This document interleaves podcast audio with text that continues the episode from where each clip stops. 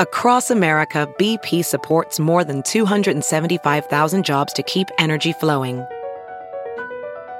Jobs like updating turbines at one of our Indiana wind farms and producing more oil and gas with fewer operational emissions in the Gulf of Mexico. It's and, not or. See what doing both means for energy nationwide at bp.com slash investing in America. It's Kaley Cuoco for Priceline. Ready to go to your happy place for a happy price? Well, why didn't you say so? Just download the Priceline app right now and save up to 60% on hotels. So whether it's Cousin Kevin's Kazoo concert in Kansas City, go Kevin, or Becky's Bachelorette Bash in Bermuda, you never have to miss a trip ever again. So download the Priceline app today. Your savings are waiting. Go to your happy place for a happy price. Go to your happy price, Priceline.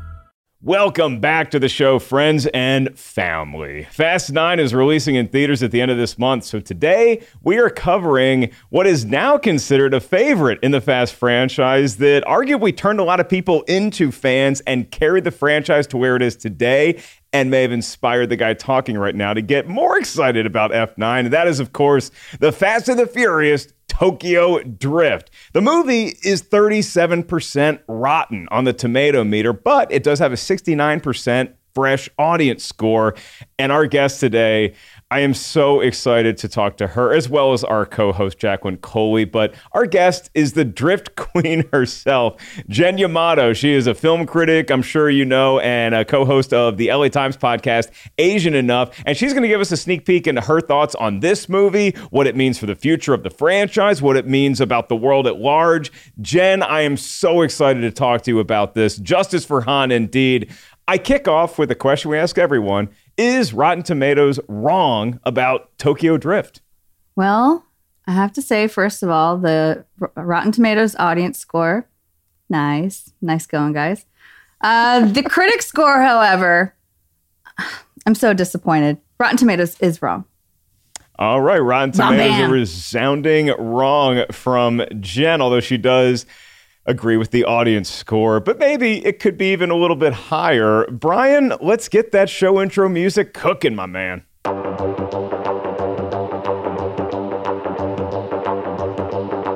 In a moment, we're going to break down how we feel about this film, and we're going to do some behind the scenes trivia later on in the show, as we always do. But first, Jacqueline Coley, you are here joining me as always in 30 seconds or less, or gone in 60 seconds perhaps. Tell us, what is Tokyo Drift all about? Well, in Tokyo Drift, we follow a new cast of characters to the French uh, Fast and Furious franchise, um, namely the main character played by Lucas Black. He plays Sean Boswell, who he's been in trouble for his entire life because of women and cars. And so he gets into some trouble with a very aggro sort of uh, high schooler at the beginning of this, and he is shipped off to Tokyo. And upon arriving in Tokyo, even though he shows absolutely no reason for an entire host of Asian people to think that he's worthy of their attention or their love, he becomes the center narrative. And mostly due to the fact that girls just love him as the outsider, but mostly because Han Lu adopts him into his sort of crew. He is the partner of the Tokyo Drift King, played by Brian Tee. And throughout the course of the film, Sean gets deeper into the underworld of Tokyo Drift street racing. He figures out in a matter of a montage how to be great at it.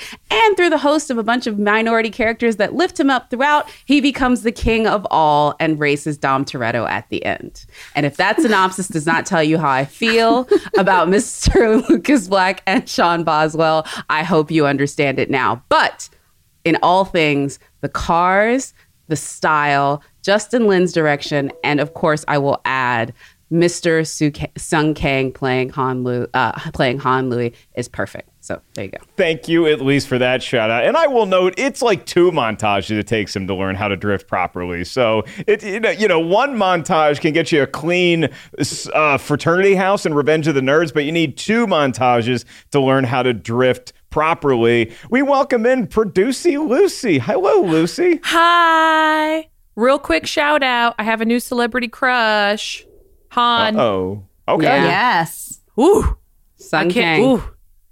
Yes, He's I love worthy of him. crush. He's been After worthy this- of crush for a while though. But yes, After this, I'm gonna Google a YouTube a billion interviews with him. Okay, that's all. He's watch good Better guy. Look. Watch Better Luck tomorrow first, then do that because you mm-hmm. need to see Better mm-hmm. Look tomorrow because he's even Oh, more dreamy in Better Luck tomorrow, in my personal opinion. Thank It is you. one of the things that I was enlightened to from our expert researcher Mark Hoffmeyer is the order to watch the fast movies in, and apparently, I think I'm actually doing okay just because I came to Tokyo Drift as of this podcast. Like this is the first time that I saw the movie, never seen it before. And man, am I pumped to talk about it. I'll ask Jacqueline first because we already got Jen's opinion on whether Rotten Tomatoes is wrong. Jacqueline, we heard your synopsis. Is Rotten Tomatoes wrong about Tokyo Drift? Rotten Tomatoes would be wrong if they d- deleted the entire Sean character. Then this movie, in my opinion, would be 75% certified fresh at least because everything else in this movie is amazing. But because of him, and I'm literally putting this all on his on his shoulders, this movie deserves its score. But it's only because of him. Wow. Okay. Lucas Black, not the broadest shoulders in the world. So that's going to be tough for him to bear. I'm going to say that Rotten Tomatoes is wrong because I agree with Jen Yamato. I really had a ball watching this movie. So much so that it reminded me why I love the Fast and Furious movies in the first place and why I've sort of gotten away from them a little bit because obviously we're talking about this movie, Fast 9 or F9 or Furious 9. It's it's a Fast and Furious movie. It's the ninth one and it's coming out soon in theaters. May already be out in some places and this movie got me pumped to go see F9. I didn't go to some of the press screenings. I was very nice to be offered, but I didn't want to go. And now I kind of want to go more now than ever. So we're going to hear our opinions on the movie scenes, on behind the scenes, and again, a couple trivia questions at the end of the show. But before we do any of that, let's hear from our review curation manager, the one, the only Tim Ryan, for two minutes with Tim. Two minutes with Tim. To get this out of the way at the top, the critics basically felt that The Fast and the Furious Tokyo Drift had lots of awesome car stuff, very little character development or memorable dialogue, and a decided lack of Vin Diesel and Paul Walker. Later installments of the Fast and Furious franchise would tie Tokyo Drift into the overall narrative, but when it came out in 2006, it was sort of greeted by critics anyway as an attempt to keep a franchise moving without its charismatic stars. This movie's acquired something of a cult classic status as part of the franchise, but it was easy at the time to think that, well, this franchise is kind of out of steam. It was kind of a box office disappointment when it came out in 2006. Its opening weekend, it finished behind another car movie called Cars and also Nacho Libre. So, yeah. The Fast and the Furious Tokyo Drift is rotten at 37% on the tomato meter with 137 reviews, but it does have a 69% audience score. So, what did the critics have to say? In a rotten review, Michael Wilmington of the Chicago Tribune wrote For all its crashes and flash, this is a movie that drifts away as we watch it. Muscle cars and all, it's often a waste of gas. However, in a fresh review, Michael Sragow of the Baltimore Sun wrote, The opening half hour may prove to be a disreputable classic of pedal to the metal filmmaking. So, anyway, folks, that's The Fast and the Furious Tokyo Drift. Was this one spinning its wheels, or did it cross the finish line, or car things? That is our guy, Tim Ryan. Yeah, this movie does itself no favors with the critics simply because it's based around cars, and so you're going to get a lot of those. Uh, So it many just runs puns. out of gas. Oh The no! puns what- write themselves. Can I? ju- Can I have to interject something? I've known Tim Ryan, Rotten Tomatoes editor Yeah. Tim Ryan, for so long because I too once worked at Rotten Tomatoes as an editor. And I was listening to one of your recent episodes about the major motion picture Titanic. Mm-hmm. And I do believe Tim might have left out a very important detail. I I always thought, I if I'm remembering this right, that Tim might have seen that movie like six or seven times in the theater. I do remember him talking about this actually. He did talk about Titanic and how and many times he saw it. that did not make it into his two minutes with Tim, two minutes with Tim. Oh wow! anyway, Okay, well, we got to give uh, re- uh, Lucy. Remind us to give Tim three minutes next week so he can explain himself with the whole Titanic thing. And we should make another note when we're talking about water movies is that uh, Jack and I got our fans very excited last week talking about this Deep Blue Sea musical that I thought was real, that we hoped was real. We don't actually know if it's real. We don't think it's real. So, Mark Hoffmeyer, sorry to get you out of bed. You can go back and take a nap now. We don't believe Deep Sea, uh, Deep Blue Sea is a real musical, but we do know is real. It's a real play. I actually It's a real figured play. this. It's a real play that actually starred the late Helen McCrory, who just recently passed, Damian Lewis's wife. It was a play. That's why. So he did direct it. It was his thing, but it's not the LL Cool J T Deep Blue Wait, Sea. was it a play based on the movie though? No, not at all. They're Mm, that's where- completely yeah, separate. I and see, so. Look, you like, can ask anybody, including Katy Perry's halftime show. It's hard to pull off sharks in performance art like that. So let's get away from that tangent and let's Wait, wait, one veer second, though. back onto the track, perhaps. Okay, Yeah. get back on the track. But I want to just say, I used a car analogy. You can't I derail. know. I know. I just want to give a shout I'm- out to OGRT. Jen is OGRT. I just want to shout her out because she knows where the bodies are buried. That's it. No, this is a this is a cool connective tissue that we have. It's almost like we're building our own Fast and Furious crew because people are coming back into the fold now, and it's exciting, and we're all what- here today. And Yep. this movie, for a long time, Tokyo Drift was just considered sort of like like the, the, the bastard uh, love child of the franchise because it was rotten. It didn't make as much money as most of the other films, and it was very separate, obviously, because it lacked the stars Vin Diesel and Paul Walker for the most part. But over the years, and in no small part thanks to Jen's barbecues, it's become so beloved that the whole series is now sort of relying on the backstory of that movie. So, without further ado, Brian, hit the music. Let's talk about this. There's so many scenes that I'm so uh, thrilled to be able to talk about because, again, I did not know this movie was going to have this effect on me. And sometimes when we're doing a movie like Cats, I'm excited to talk about it for a different reason. Jen, I, I do want to start with you here. What is a movie scene within Tokyo Drift that you're like, yeah, that's why the audience is right and the critics are wrong? I love the drifting scenes in this movie, which were done practically. And I think if you revisit Tokyo Drift, as I have been urging people to do for years now, if you revisit and reconsider Tokyo Drift, which, as you said, was unfairly maligned for so long, I think that there's more appreciation in hindsight to to to, to grant this movie.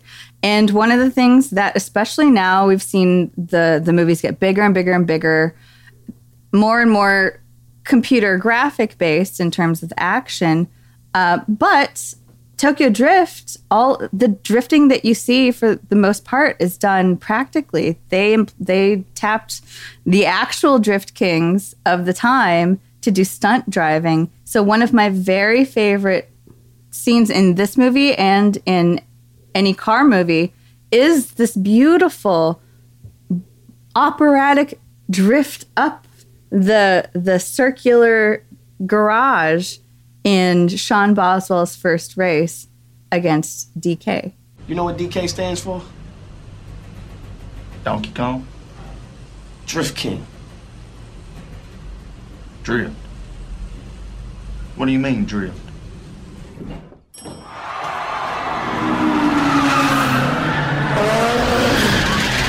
It's it is so so, beautiful. cool because that's the race that that's his first race in in Tokyo once he gets transplanted there as as Jacqueline mentioned in her synopsis. And so you know that this guy's got some game. He's got a lot of raw talent because we saw him racing the high school bully in the opening of the movie but we know that he's out of his element here. And then when it comes to drifting Jacqueline watching that scene, I was like, this kid is going to need at least four montages to get this drifting thing right because the way that DK, who's the the the antagonist in the movie, is hooked up with a yakuza, he's going up the ramp and he's like the car sideways the whole time, but just through gears and levers and hitting the pedal on the gas and steering the right way and doing all these other cool drifting things, he is able to get that modified car to the top. And you're like, how is this kid? From Alabama, wherever the hell he's from, going to be able to replicate that. In real life, probably never would, but this is not real life. This is the Fast and the Furious. So I love what Jen said there. And I will add to that that one of my favorite scenes was the climax when we're racing down the mountain because it was just so thrilling. I really did not know what was going to happen. Even though I've seen subsequent movies in the franchise, I had no idea who was going to win, what was going to be the fate of the loser. Were they going to survive? Were they just going to fall off the mountain? I just found that to be so well directed, well shot. I instantly wanted to get in my Ford Fusion and go drive up a mountain. Luckily, it was at night and I didn't, and I slept, which is what everybody should do after seeing any of these movies. Take an Uber to your next appointment. You should not be trusted Mm-hmm. behind the wheel. So it's A a, lot of percent. racing stuff. As far as Jen and I go, Jacqueline, do you have a scene that can articulate how you feel and why you feel the way you do about Tokyo Drift? Yes, and I will say this. I don't want anyone to think that I'm just beating up on the random white boy in this. Paul Walker was one of the linchpins of this franchise. We miss him dearly every single day. And he was that outsider coming in and very much didn't understand the world that he was getting into.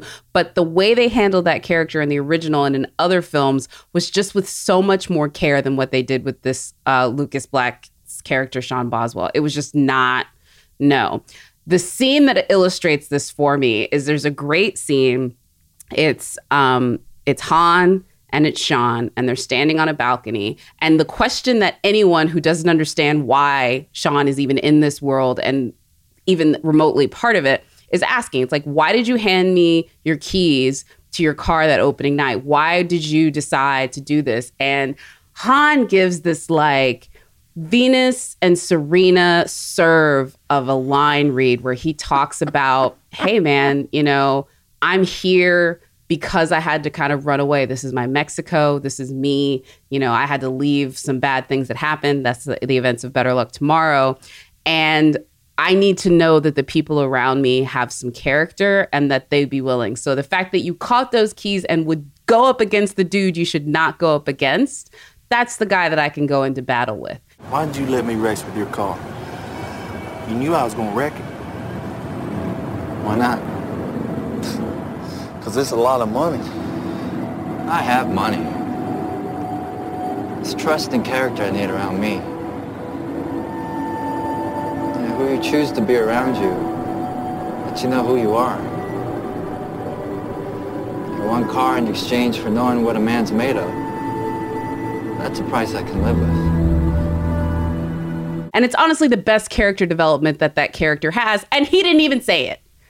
Like, and that illustrates why he is the albatross of this movie. And on top of it all, his acting. Like we're like like like Talking about Lucas Black? yeah, Lucas Black. His acting. I'm talking Pinocchio wooden, log cabin wooden. I mean, Han is giving him so much like pathos and and and emotion behind it and like look man i'm a man without a country in more ways than you can understand but i'm just looking to find my little ragtag group of folks that i can trust and you showed me in that moment that you could be somebody that i could trust it- it's all in him. And the other one's just sitting there like Humpty Dumpty and gives absolutely nothing back. And it was just so frustrating. It made me wonder what it could have been if the Han character was the character of Sean Boswell. And that to me is the movie that this could have been. And I'm sure there was a draft of this somewhere because Justin Lin is a very talented filmmaker. Making him an outsider within a culture is a much more interesting storyline. And I'm just like, I'm lamenting and mourning the movie that could have been throughout this movie. And for every moment that I love, like the drifting and everything else, I'm just like, but why? Why is this dude here? Yeah, Why? I understand. I totally understand uh, wh- where you're coming from because this is a tired trope that we've seen so many times in Hollywood studio films where a white man, a straight white man, has to be the center of a narrative.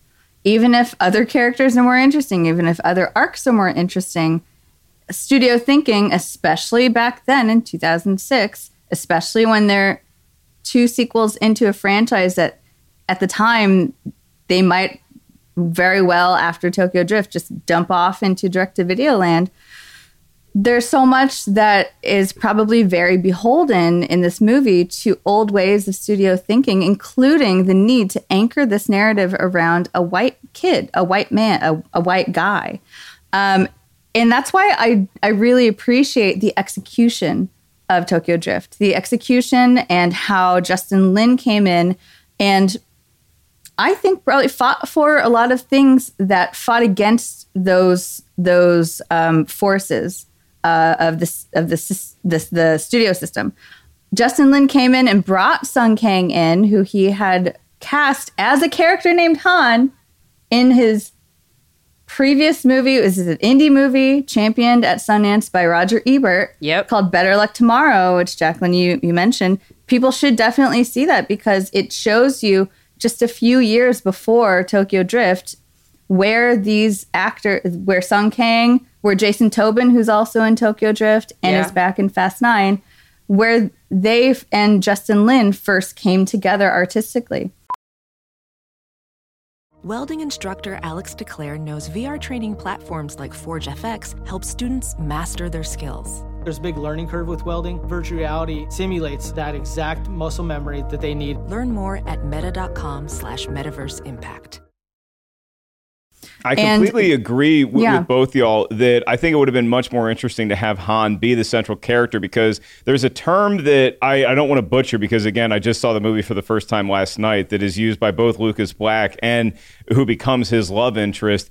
And it just, it, it means outsider, that, that you're not. Gaijin. That yes that you you may be living here you may be amongst us but you're not truly one of us. But you also got that feel with Han. And so why not just have Han be the one who is who is going against this person and and you could keep everything else in the movie pretty much the same way because the backstory between Han and DK, the fact that they are in business together and that Han may be pilfering a little bit, even if it's to do good, you're still stealing from a very scary organization. And so there's more than enough there in terms of conflict and in terms of humanity. Because even as the movie plays out, one of the things that impressed me is that they did not make DK this evil one note villain. He certainly can play that, but his leering, like evil, menacing, overpowering presence gets so much softer once you see who his bosses are, who's who mm-hmm. his family is, and so you actually see him just be this shy puppy dog after a while too. So I think the conflict could have been there. The only thing that I will say about Lucas Black is that he, Jacqueline, I, I don't disagree with you that in that scene on the balcony, it's it's totally Han's scene, and it, it- even in that one scene, that's where you can watch F9 and be like, oh, so much of this probably came from that one scene, from those couple lines.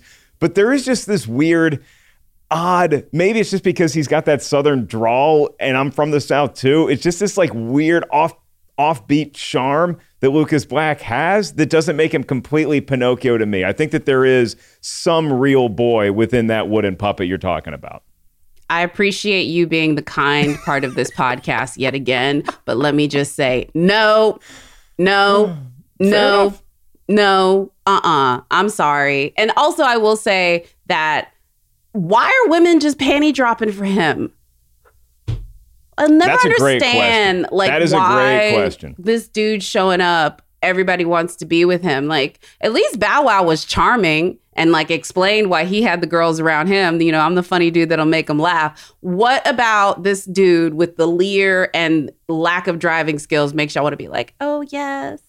Well, that's more you. again because it's written that way, right? Yeah. So then the question is, why was it written that way? Yeah. And I think you can you can apply that sort of contemporary look back lens on so many movies that you probably already have talked about on this podcast alone, Yes. right? Oh yeah, I Um, definitely get in trouble for basically being like, No. why are all these heifers melting for this dude? Yes, but this also to me, to me, it's interesting to think not that not that this has directly to do with whether or not I agree with the tomato meter on this, but you also look at who was reviewing things at the time.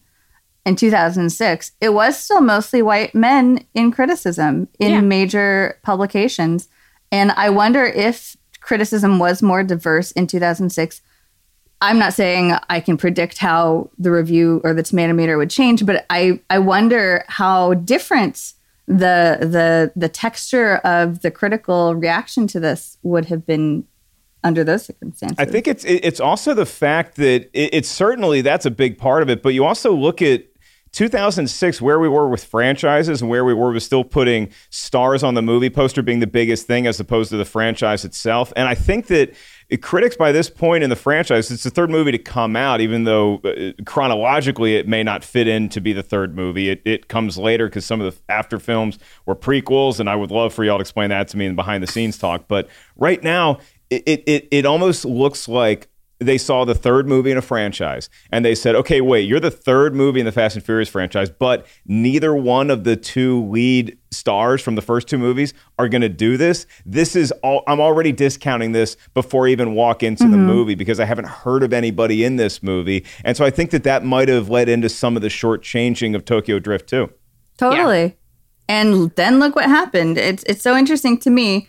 And I don't know which segment this fits into really, but to me, the reconsideration of Tokyo Drift has a lot to do with the reconsideration of how the franchise then evolved after this movie, taking along key elements that Justin Lin injected in this movie along with it.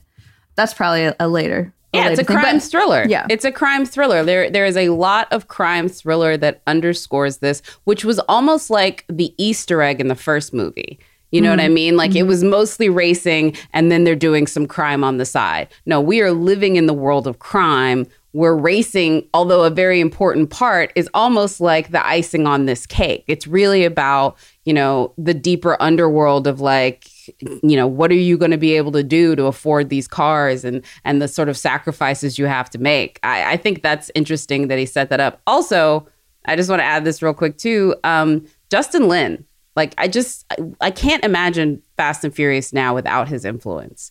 And although I will rail against Lucas Black every day until the day I die, the camera work and the way he framed this world, you want to get on a plane and immediately go just dive into this world. You would yeah. not make it the hell out of this movie. And you can tell because watching it for the first time again, the racing scenes in this movie, you so easily, you didn't have to have every one of those shots in that climax race coming down the mountain. You could have shortchanged it. You could have mm-hmm. shortchanged that scene that ends in what we think at the time is Han's death. You, you, you could have cut corners there, but Justin Lin just sunk his teeth into this thing. And he saw that script and he's like, I am going to make the hell out of this movie. And especially the racing scenes. But he's also such a talented director because he can make a scene that could have just been dead on arrival, like Sorry Jacqueline, where Lucas Black and his love interest they, they go on their first date and and they get the they, they get the sushi and they're drinking Rockstar, which is anything more 2006 than those giant oversized Rockstar no, drinks. No, the, the the scene uh, underscored with Kid drinks. Rock.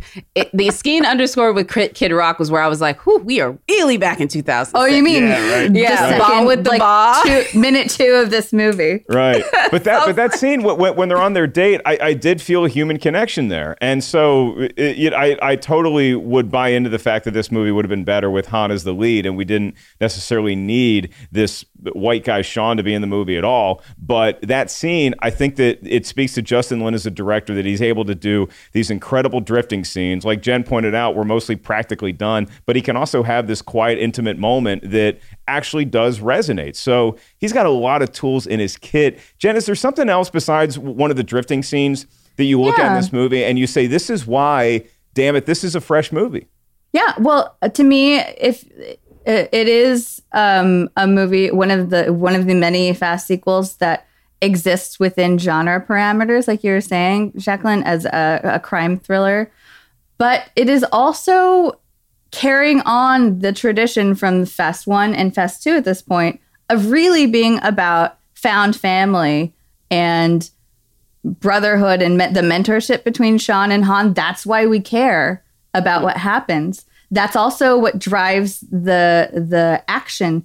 This movie treats action not as not as something shallow or an afterthought, but as something that has a, the potential to carry metaphor and to advance character. And that is the, the way that all good action operates. And it it is laden in in the very fundamentals of of uh, the Sean character. In America in the in the prologue basically when he's racing in America all he knows how to do is race with rage and go fast. But in Tokyo he learns that that's not all that you need to to really like win and and ascend to that the next level. You need to be able to focus and um, he is a brash American which is the only other way I would argue it does work to have a white guy at the center is because this movie points out how it points out the folly of white American male cockiness. Yeah. He's wrong. He doesn't know the the best way to to drive, let alone to race, and he has to learn and he learns from Han, which I think is important.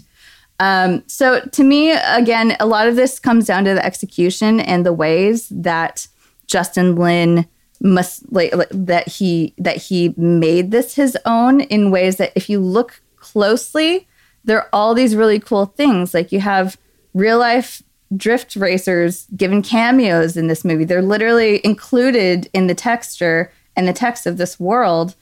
Um, this is one of the first movies that I saw that had a cool Asian American character that wasn't defined by his Asianness being the Han character. And that's one of the reasons why, to me, the Han character has been an important character um, and also really compelling.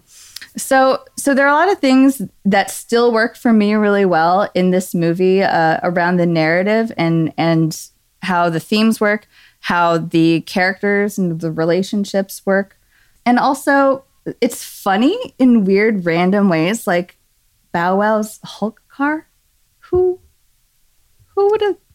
Yeah, the Where'd Hulk car, come and from? this You is know? before the MCU was in full You know? swing, kiddies. This is- Exactly. This is, coming off of Ang Lee's Hulk movie from 2004, before the other Incredible Hulk that was part of the MCU. But it's a really cool car, and I will give a shout to Bow Wow because I I thought he was great. I, I thought He's he was so good just- in this movie. He was perfect. Although Jacqueline, I will disagree with you. Sometimes the uh, the, the the funny, energetic guy doesn't always get all the girls just rushing to him. Um, but he was just so endearing, and anybody, I, I think he's crucial in this movie for this reason. Anybody that Lucas, so you can be Lucas Black, but anybody that gets cool with Bow Wow to me or that Bow Wow gravitates to in this movie, I'm like, all right, I instantly trust that person just as much as Han. Han likes you, I like you. Bow Wow likes you, I like you. And I think though that confluence of characters that I was already pulling for from the moment they're on camera, taking this kid in, I'm like, all right, Lucas Black, Sean, you're, I guess you're in my crew too because these two people like you. Yeah. I, I loved his character. I felt um again, I just um I know that this was actually I mean, we'll get into this behind the scenes written for Vin Diesel. Like this was actually gonna be his movie, and, and obviously I think the Han character is gonna be a part of that too. But I, I do think that there's an interesting dynamic if it would have been Vin having Bow Wow as his sort of like little, you know, sidekick in a lot of ways. I think that would have been a very interesting dynamic and also still adding Han into it. But it's another testament to me about how I feel, and I will stand behind what I consider the lack of of acting that was given to us by our lead is he's outacted by literally the dude who was best known for hip hop beats at that point. Like this dude was Yeah. not, you know, Bow Wow had done movies. Not saying that he didn't. He had done movies before this, but he's literally getting outacted by what some people might consider a '90s um, karaoke trivia question. Like, come on, kid. This is your profession. There's- but this is, I mean, it must be said, this does have a low key, like a deep cast. You Yeah, it does. Uh, Leonardo Nam, who Yeah. is now really well known for being on Westworld, for Yep. example. Mhm. You have Brian Tee, who's um, who's I think really good as Oh, so good. DK. Uh, you have Sonny Chiba, Yeah. a living legend. Yeah. Uh, so and and uh, Mark, you you referred to the character Neela, who's Sean's love interest, who's played by Nathalie Kelley. I I always wish that we saw more of her coming back. We see so many characters come back to this franchise over the years, and it would be cool to like have her back in along with Suki. Yeah. Don't Yes. Those I are my agree. two on Hey, my wish list. And I love seeing her drift. I, I love that she got a scene to drift, and, and it was it was that that Point Break sort of scene where in Point Break it's the surfing scene where now you're ingratiated with this with this new culture, but you're also going to make out with Lori Petty because you're the last two in the ocean. and this one, when they're all just drifting, it's this beautiful night shot, and they're going up the mountain, and you see how adept she is at it. And so it's like, well, yeah, let, let's have her back in the franchise. We're welcoming everybody back. It seems like again, haven't seen the movie yet, but F9 is just going to be this big backyard family barbecue, and so get her back too. Um, want to add this too as well because I want to make sure that that some white boys get their due in this movie. Major Boswell give it up for the dad. He had like the only character arcs that this character was basically given throughout the story. A lot of it came from him. In that moment when he was fixing up the car, it's expositional. It's only there so that that way they can later soup up that car for the grand finale. But it's so interesting to see him do it because it says so much about like, oh, this is how Lucas probably you know, first became in love with cars. You know, like he knew dad really liked cars. He's probably a toddler handing him t- uh, tools underneath uh, the the head of the the engine head of his car. And I really I thought that was just so well done. And he's he's a is an absent dad, but he still played that to where it wasn't one dimensional. Again, every character around our lead has dimension, has character drives the story and this dude is just like paper thin. You're right though, but but that is also one of the themes that reconnects back, especially when you see Fast 9. It's really interesting to see Justin Lin come back to the franchise in Fast 9 and to see how much in many ways Tokyo Drift is a really great companion piece, not just because of little Easter eggs that make uh, that are connected, but themes like that, like fathers and sons and family and bonding, and the the also the metaphor, the car metaphor of how they reconstruct Sean's Sean's uh, engine into his dad's car at the end Mm-hmm. of Tokyo Drift, uh, so that he can you know assume his final form. Uh, you know, um, Yeah.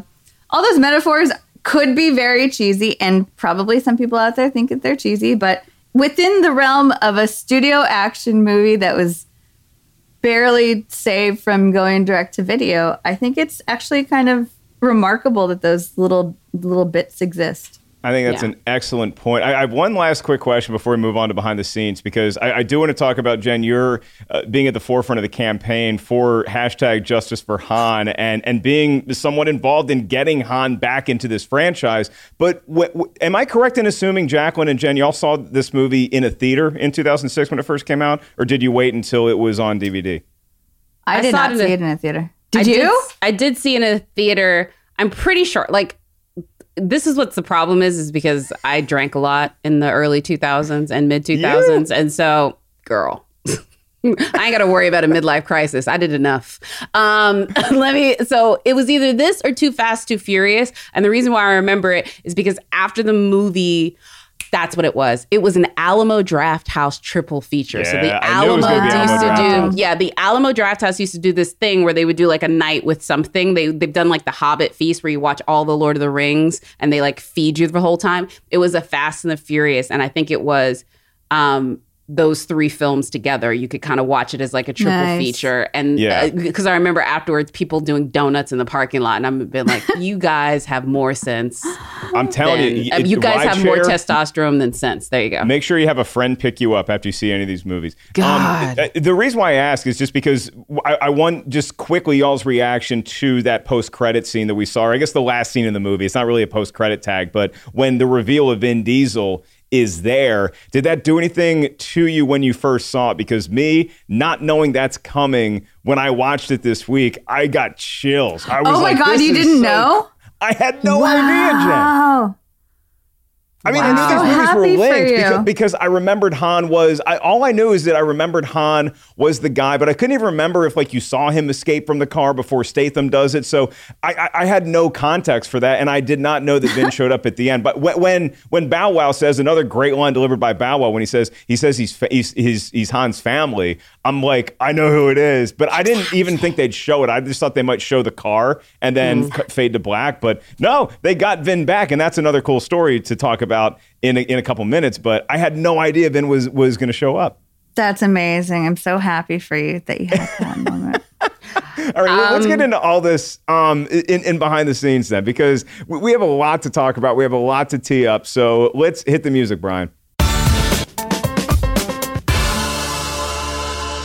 Yeah, so it's so funny because apparently uh, Justin Lin met with Vin Diesel for like four hours one time, uh, talking to Vin about the franchise. And this is before Tokyo Drift was made, but he he just kind of gave Vin his his play by play for where he thought this franchise could go, and they apparently mapped out a lot of it that night. But Vin still wasn't on board with doing the cameo until he secured he didn't get paid for it. He said in lieu of payment for this cameo, I just want y'all to give me the rights to Riddick back. So he got the rights to the Riddick franchise back from Universal in exchange for doing this cameo and apparently test screenings lit up. The audience one of the things is that apparently the, the character of Han, played by Sung Kang, got a, a perfect 100% score. Every test audience that saw this movie loved that character. And I read that it's the highest test for an individual character in the history of Universal Pictures, which is awesome and well deserved.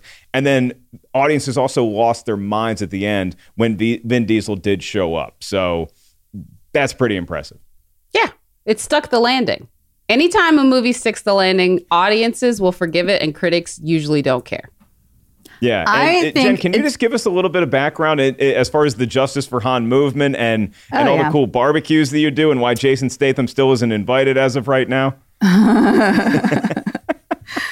Um, okay, so yes, uh, where do I? There's one thing that you just mentioned about Vin Diesel basically bartering the cameo in Tokyo Drift for the Riddick rights. It, that's really, I think, that's another moment which uh, in which Tokyo Drift is then pivotal in ways that you probably wouldn't have been able to to predict back then, because then uh, when the the Vin Diesel cameo comes in at the end of Tokyo Drift, that predates the Avenger the the that predates the MCU doing something similar with credit scenes.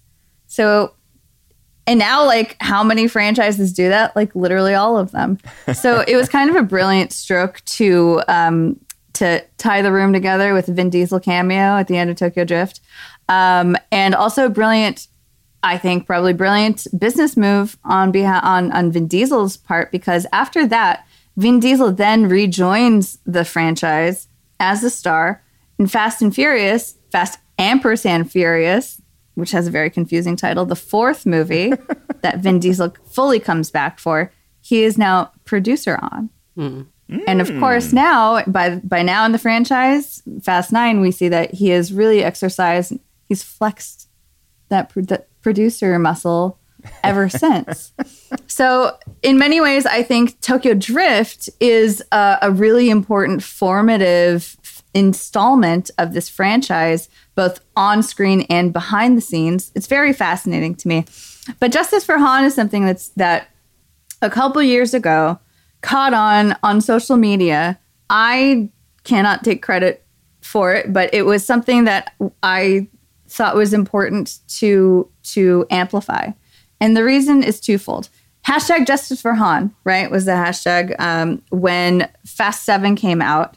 And in Fast 7, if we all remember, by this time, the death of Han, seen in Tokyo Drift, has been now sort of rehashed many times in the franchise. It's been retconned, which is another thing that this franchise did um, really interestingly that other franchises really haven't done.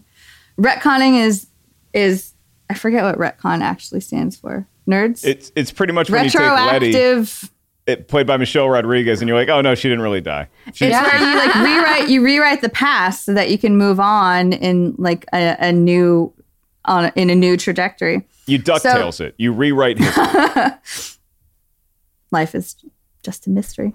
Um, yes. So hashtag justice for Han came out when fans of the Han character saw what was done to the Han legacy within the canon of the film of the films, which is really interesting. At one point, you have a reveal where just Jason Statham's character is introduced as Han's killer, as the guy who really was actually responsible for for t-boning Han at the end of Tokyo Drift. And you're like, "Oh my god, what a jerk." And then he becomes the the villain in the next installment. Well, then by Fast 7, the franchise employed Jason Statham's character differently by giving him a redemption. Uh, he saves Vin Diesel's he saves Dom's baby and in return gets an invite to the family barbecue. Now, I think that rang very untrue for a lot of fans who like Dom would have would have would have would have uh, protected the memory of Han and what that meant, what he meant to the family, and so it felt like a little bit of a betrayal. Hence the hashtag Justice for Han. And so for me, I wrote. I was like just really happy to get Justice for Han stories into the LA Times, um, and the headlines in the LA Times. Uh, because another thing, the the other dimension to Justice for Han is that when you do something like that to even an inactive but core member of a franchise ensemble who is the only prominent Asian character in a franchise like this, it feels dirty. It, It feels it doesn't feel right. It's kind of like what Jacqueline's saying about, you know, like everything she's pointing out very rightfully so about the optics of even Tokyo Drift. You have to do better uh, as a studio, as a filmmaker, right? Especially when so much of this franchise's success has been built around the idea of family. Well, what does that mean when you say, well, actually, Han, this character who also is one of our only Asian characters persistently in this in this franchise, when his death doesn't mean that much. So And- I think that's yeah. I think those are the reasons. Sorry, it's long winded, but I think those are the two reasons why people wanted to see the franchise do better for him. But also, at, by that point, the this franchise had shown um, a willingness to embrace what I would call soap opera logic, where anything is kind of possible. You know, like as you mentioned, Letty came back. You know, like you're always evolving. Dude, Um, it's so- it's superheroes with carburetors instead of capes. And so if you can believe Thor's hammer, if you can believe that Captain America had super soldier, you can believe that Han and Letty are back. Also, I will just say it's the it's the expendability of minority Mm-hmm. characters. Yeah. That, that's what what Jen was kind of touching on. And and granted, they luckily because of the internet and and Justin Lin has been very forthwith to say that internet virality and how many people were were passionate about it. And people like you jen and other writers who wrote about it uh, so eloquently is what allowed them to then make this a thing. Because to your point this was a character that they had already dealt with. They did not need to do this but they wanted to. And so they really did. I mean you got justin wearing justice for han uh, t-shirts on set. Like this dude was playing into it and it does show the power of fandom can do good Yeah, It's a really couple quick- interesting. yeah, a couple quick notes about that too. So first of all, uh, Brian Perez, our incredible engineer, uh, chimed in in the chat with retcon stands for retroactive continuity, and so you're going back and you're changing how the continuity works. So Brian, once again, that's why I buy you beers on the comedy store patio. And if if you look at the MCU, th- again, uh, this is this foundation was built before the MCU. And so while the MCU is celebrated for having some measure of diversity, I would still say that the Fast and Furious franchise in- has the most inclusiveness that you will see in a major Hollywood studio franchise. And I don't think that it's uh, the, the, the next closest is all that close. I think if this is a mm-hmm. race, then I think that Fast and Furious is beating everyone by a wide margin. What's really cool about this is that uh, two things is that making this movie they had to do a little guerrilla style shooting apparently because some of those downtown shots that they got at Tokyo you were not allowed to get a film permit there. And so Justin Lin literally and people signed up for this. He didn't make people do this but they would be shooting. They knew they had about 20 30 minutes to get a shot. And if the cops showed up they would tell the cops that somebody else like a PA production assistant was the director and they would take them to jail so they would have to spend the night in jail, but so that Justin Lin himself would not have to go to jail. This happened six times making this movie. Six different people played the role of Justin Lin going to jail so that Justin Lin, the actual director, could continue directing the movie, which is bonkers to me. And then the last little stinger is that after this movie comes out and Justin Lin and Sung Kang are hanging out, they're driving somewhere in California. They stop at, of all places, an Arby's, which is my road trip go to. Apparently, they get out of the car in Arby's, and there's a bunch of teenagers hanging out, and they all recognized Han from Tokyo Drift. And that is when both of those fellas knew hey, this really was culturally resonant. This is a touchstone, and maybe it just, it- I'm not saying it planted the seed, but maybe it fertilized it a little bit to say, we need to get Han back in the fold here. Mm-hmm. Yeah.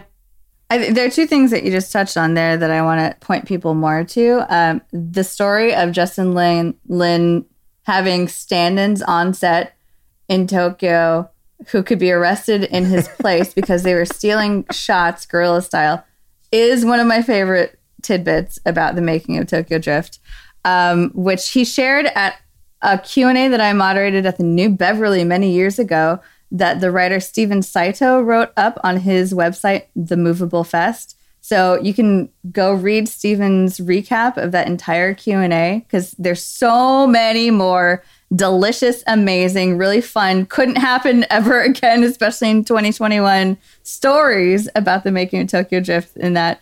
Um, also, did you catch the MC Hammer cameo in Tokyo Drift? Okay, I saw. I noticed the posters when he first gets to Tokyo and he's and he's on the escalator. I see the posters of MC Hammer. Is Hammer himself actually in the movie?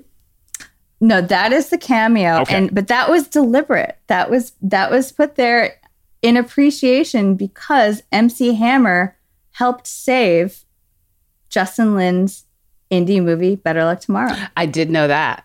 Oh. With- he that. he came through with with funds so that Justin could finish that movie, which was his first solo directing feature. Mm-hmm. After Justin Lin had randomly met Hammer at like a trade show or something like that. Mm-hmm. So I like to say, I like to put this out to remind people the Fast and Furious franchise as we know it would not exist if not for Better Luck Tomorrow, if not for Justin Lin, if not for also MC Hammer. I wonder if that's why so many of those titles have two in it, like "Too Legit to Quit," which is uh, you know from the mid '90s. So to this day, Justin Lin prays just to make it today. That is, Ah. there- there- there's so much great stuff behind the scenes of this movie, and and we touched on some of it. The last thing I'll mention is the cinematographer of this, Stephen Windon, also shot Deep Blue Sea. So we all bring it back to Deep Blue Sea for our buddy.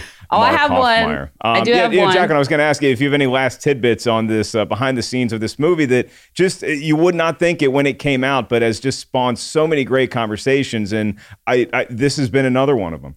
So this one is related more to Justin Lin and sort of his Better Luck Tomorrow Fast saga because for folks that don't know, because of Justin Lin, Better Luck Tomorrow is considered part of the canon because the characters are the same. Although Universal wouldn't uh, agree to that if you probably asked them, if you ask Justin Lin, Better Luck Tomorrow is the prequel to the Fast Saga and literally technically kicked it all off. But the thing I will mention about this um, when we talk about Asian representation, Better Luck Tomorrow is, is a crime movie um, in which the characters do some very nefarious things.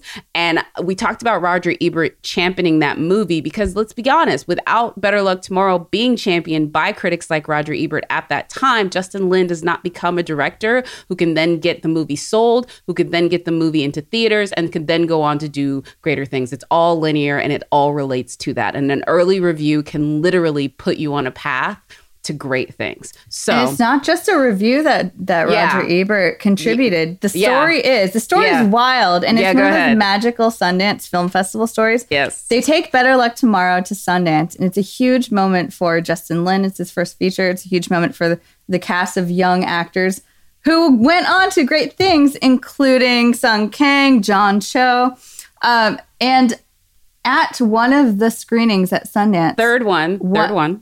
Oh my god! Oh, Jen, her. I'm on her- it. Third her one, Details yeah. on her facts. At the third screening at Sundance, somebody in the audience Q and A stands up. A white, a white man. Yes, white man. I, d- I actually don't. I don't think I I've ever seen the learned who video. it It's a white- Yeah, there's a a, video dude. on YouTube. Yeah. Who stands up to shame the filmmakers for making a movie that made Asians look bad? Like, as in, how could you do this to your people? Kind of thing. The whole entire point of Better Luck Tomorrow is that it dispels and, in fact, implodes the model minority myth, which still persists to this day um, around Asian Americans. Um, it's about teens, and it's based on a true story, too, a true crime. It's about a bunch of overachieving teens who get bored and break bad and start doing crimes, and it escalates out of control. And at this q&a this man stands up to berate the filmmakers for how could you do this and then roger ebert stands up and the video again is online and says they should be able anybody should be able to to make whatever story they want. And he defends this movie. And because of that the um, the longtime film publicist david magdael told me many years later he was working on this movie because again this movie was such a, a community effort. David magdael specializes uh, in lifting Smaller up films. the asian american community and and filmmakers of color at the time at Sundance, it was before the era of screeners. It was way before the era of screener links. They got such a bump in visibility from Roger Ebert standing up to champion this film and defend its right to exist that the entire uh, uh, hardworking PR team cleared out, went to that one grocery shop that everybody goes to in town in Park City, cleared out all of their blank VHS tapes, and scrambled to make copies of the film, like press copies they could put in critics' mailboxes the next day. Wow. And then they got, you know, they got distribution eventually and it, it launched so many careers. But it, it really does speak to, as Jacqueline's saying, the importance of of critics not just covering but but championing and standing up. You know, like if we had more of those Ebert stand up moments, imagine. Yeah. That's and a- it's a big moment. Yeah. Huge such an incredible story and, and hearing it is so inspiring that my sports card collector brain immediately goes to how much are those vhs tapes worth today if you could get one of those i mean Yeah. you could probably finance another fast and furious movie with that i mean that is that is such a cool collector's item and and such a worthy thing to champion that and this has all just been such a great conversation again from a movie that a lot of people thought was was an afterthought when it came out was as, as Jen rightfully said I mean in in danger of almost being this this direct to video direct to DVD sort of sequel where it ends up being so important in the greater franchise that makes billions and billions of dollars for Universal. So a lot of fun here. We, we, we're going to move on now, but I do have one quick trivia question that we're going to ask on the other side of our mailbag. So, Brian, let's hear that music.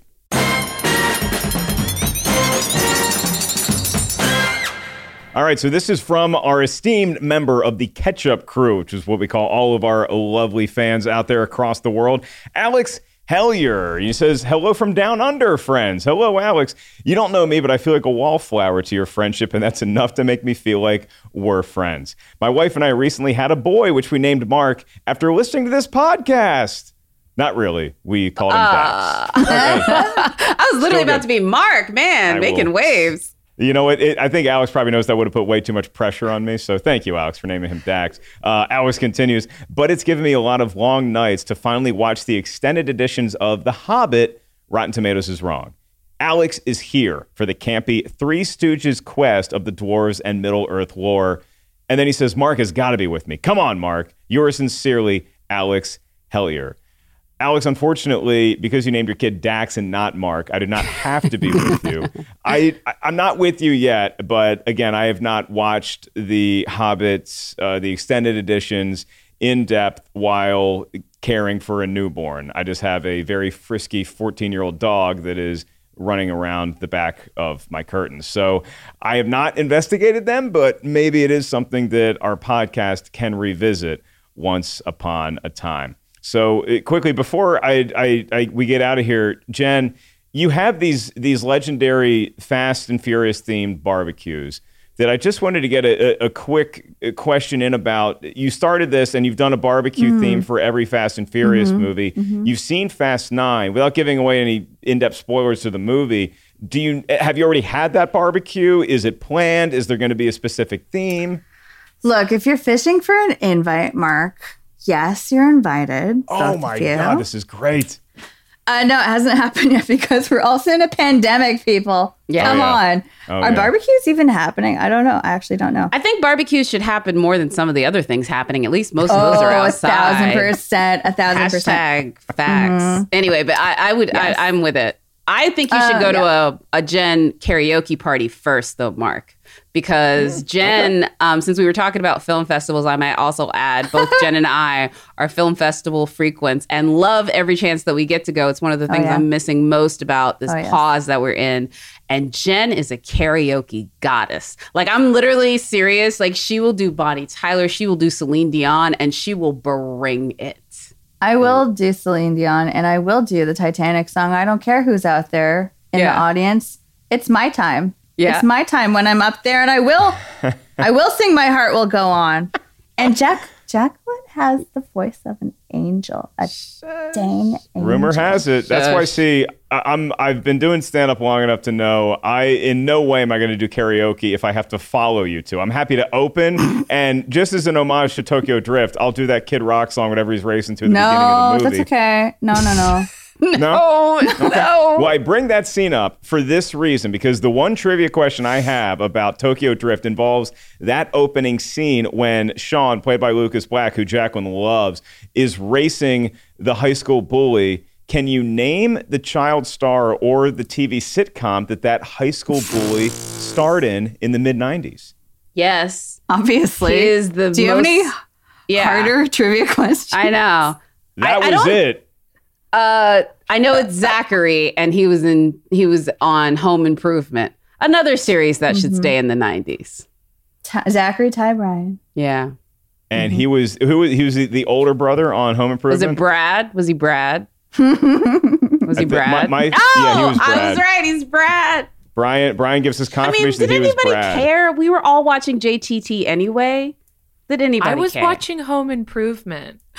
No, but Oh, you were watching for for Jonathan Taylor Thomas. Like, did anybody care about oh, Brad? I didn't catch that. Yeah, I was watching for JTT Yeah, like and that, that was Jessica Biel Christmas movie. yeah. Can't I'll be home it. for Christmas. Yeah. I, I think a oh lot of oh people Oh my gosh. Yeah. Most folks would make the assumption that that Mark, once his family got out of the Air Force and settled in Virginia, that we loved Home Improvement. If that show was on and my dad was in the room, he made us turn it off. He hated Home Improvement for some Really? reason. Could not respond to Home Improvement. And you know what? I've never given it a full watch, but from what I have seen, I think old Mark Ellis was right. I think Mark Whoa, Senior was was was Mark right. Senior himself a tool man?